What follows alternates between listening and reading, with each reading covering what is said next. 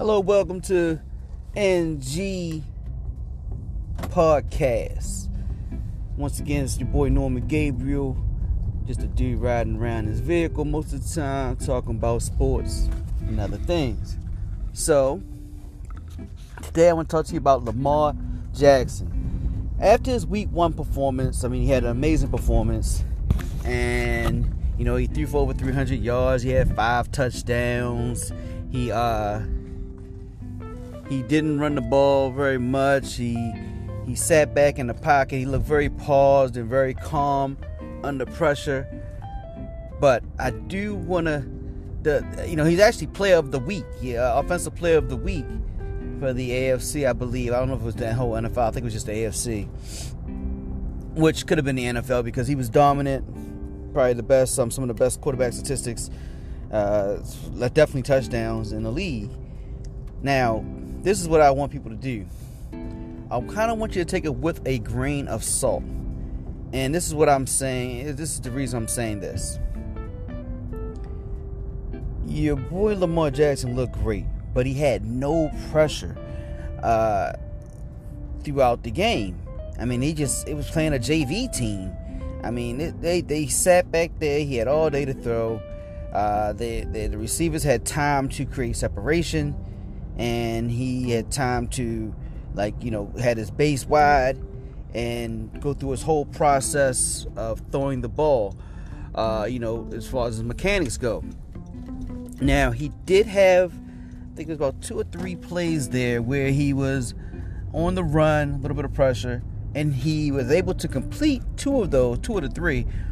Uh, one of them was a little bit off but those plays were where the receiver went up and actually made a play, and it was rather dangerous. And that's the only thing I'm worried about is in a regular game against a regular team, and hopefully it won't happen this week either. Against Arizona, Arizona, I believe he'll have time again, and with the running game, the play action pass, that will create time for him once again. But when he plays a team that's going to put pressure on him, which I don't even know if when he in week three when he plays Kansas City will that create pressure on him. Uh, I know they have little, some edge rushes, but I believe with the running game we can nullify that. But when he has pressure on him in a few weeks, you know, a few weeks from now, I think it's after our, after our bye week, we'll definitely play um, New England, whose defense looked pretty stout against uh, the Steelers. But when he has pressure on him, that's going to be the test. I mean, and granted, I'm not knocking what he's done. It's great. You know, he missed wide open throws last year. He had guys that were completely wide open. He didn't have pressure. He missed it. I like his pause. He looked a little bit rushed last year. He looked very paused in the pocket. So I'm very impressed with that. I mean, I mean, you know, the ability to hit a wide open guy that's coming off a defender and hit him in stride is so important. You know, because you can hit a guy that's wide open, but if you slow him down, now the yards after the catch are over. Those two plays to Hollywood Brown would not happen if he had to catch the ball, jump up and grab it, and then readjust and hold nine yards. If you can catch those balls in stride, big plays can then ensue. So I fully understand that. Great job on his part. I'm not knocking him in any way. I'm just saying the next progression we want to just look into to see what's going on, to see where he's going to uh, evolve to, is going to be his ability to throw under pressure, whether they're bearing down on him in the pocket and he can't follow through on his with his new, uh, newfound mechanics on his pass, or if he's running the ball, you know, he's or not running but scrambling, you know, behind the uh, in, in in the backfield, you know, in the you know before the the actual line, the the line of scrimmage, if he's scrambling around can he make an accurate throw? I mean, he's done it in the past, so he can do it, but he's been in. He hasn't been consistent with that. So he has some where he throws on target, some where he doesn't. If he can evolve to where he's throwing an accurate ball on the run, now he becomes unstoppable because they're going to put pressure on him. If if, I, if I'm a defensive team and I saw that game against Miami, granted nobody's taking Miami for serious. Everybody knows they might be the worst team in the league right now. But if I'm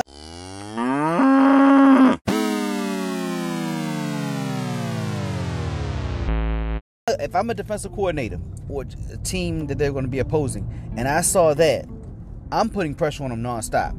I want him to show me that he can throw the ball under pressure because he did not show that in that game against Miami. And like I said, those three plays or so where he was actually scrambling was very, very, you know, kind of shaky there.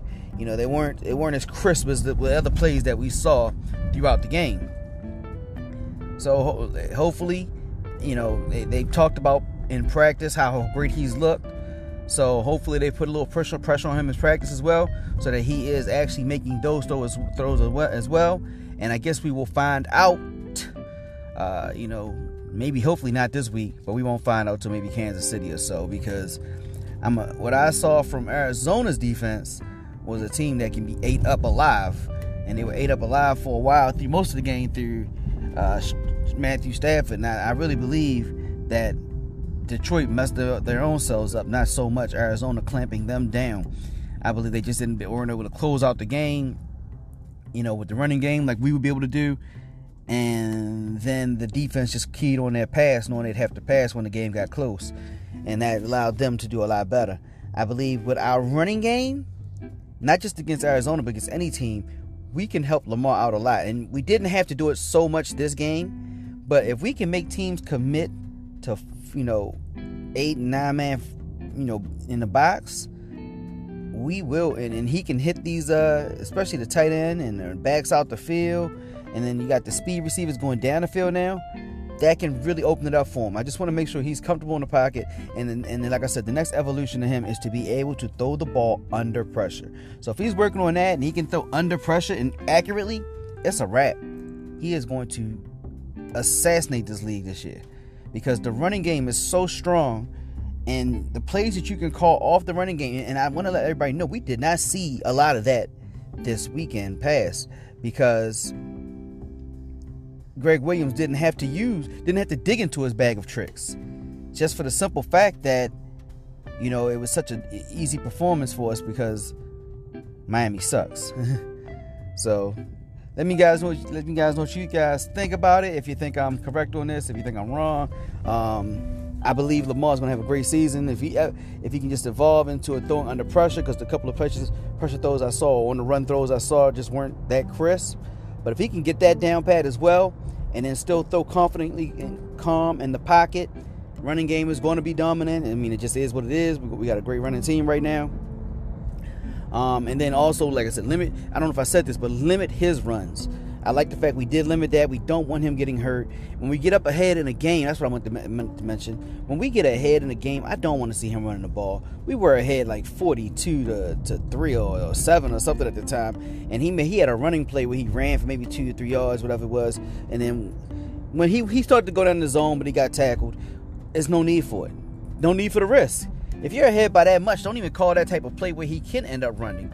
It's just there's no need. Now, granted, I know he's a young man and healthy and he shouldn't get hurt. But if he does, we'll be like, wow, why did he run the ball right there on that play that made no sense? So hopefully we'll eliminate that going forward. Uh, like I said, once again, feel free to weigh in. You can always email me at ng for the world at gmail.com. That's ng for the world at gmail.com. And feel free to email me anytime. Once again, my name is Norman Gabriel. This is the NG Podcast. Talk to you soon. Peace.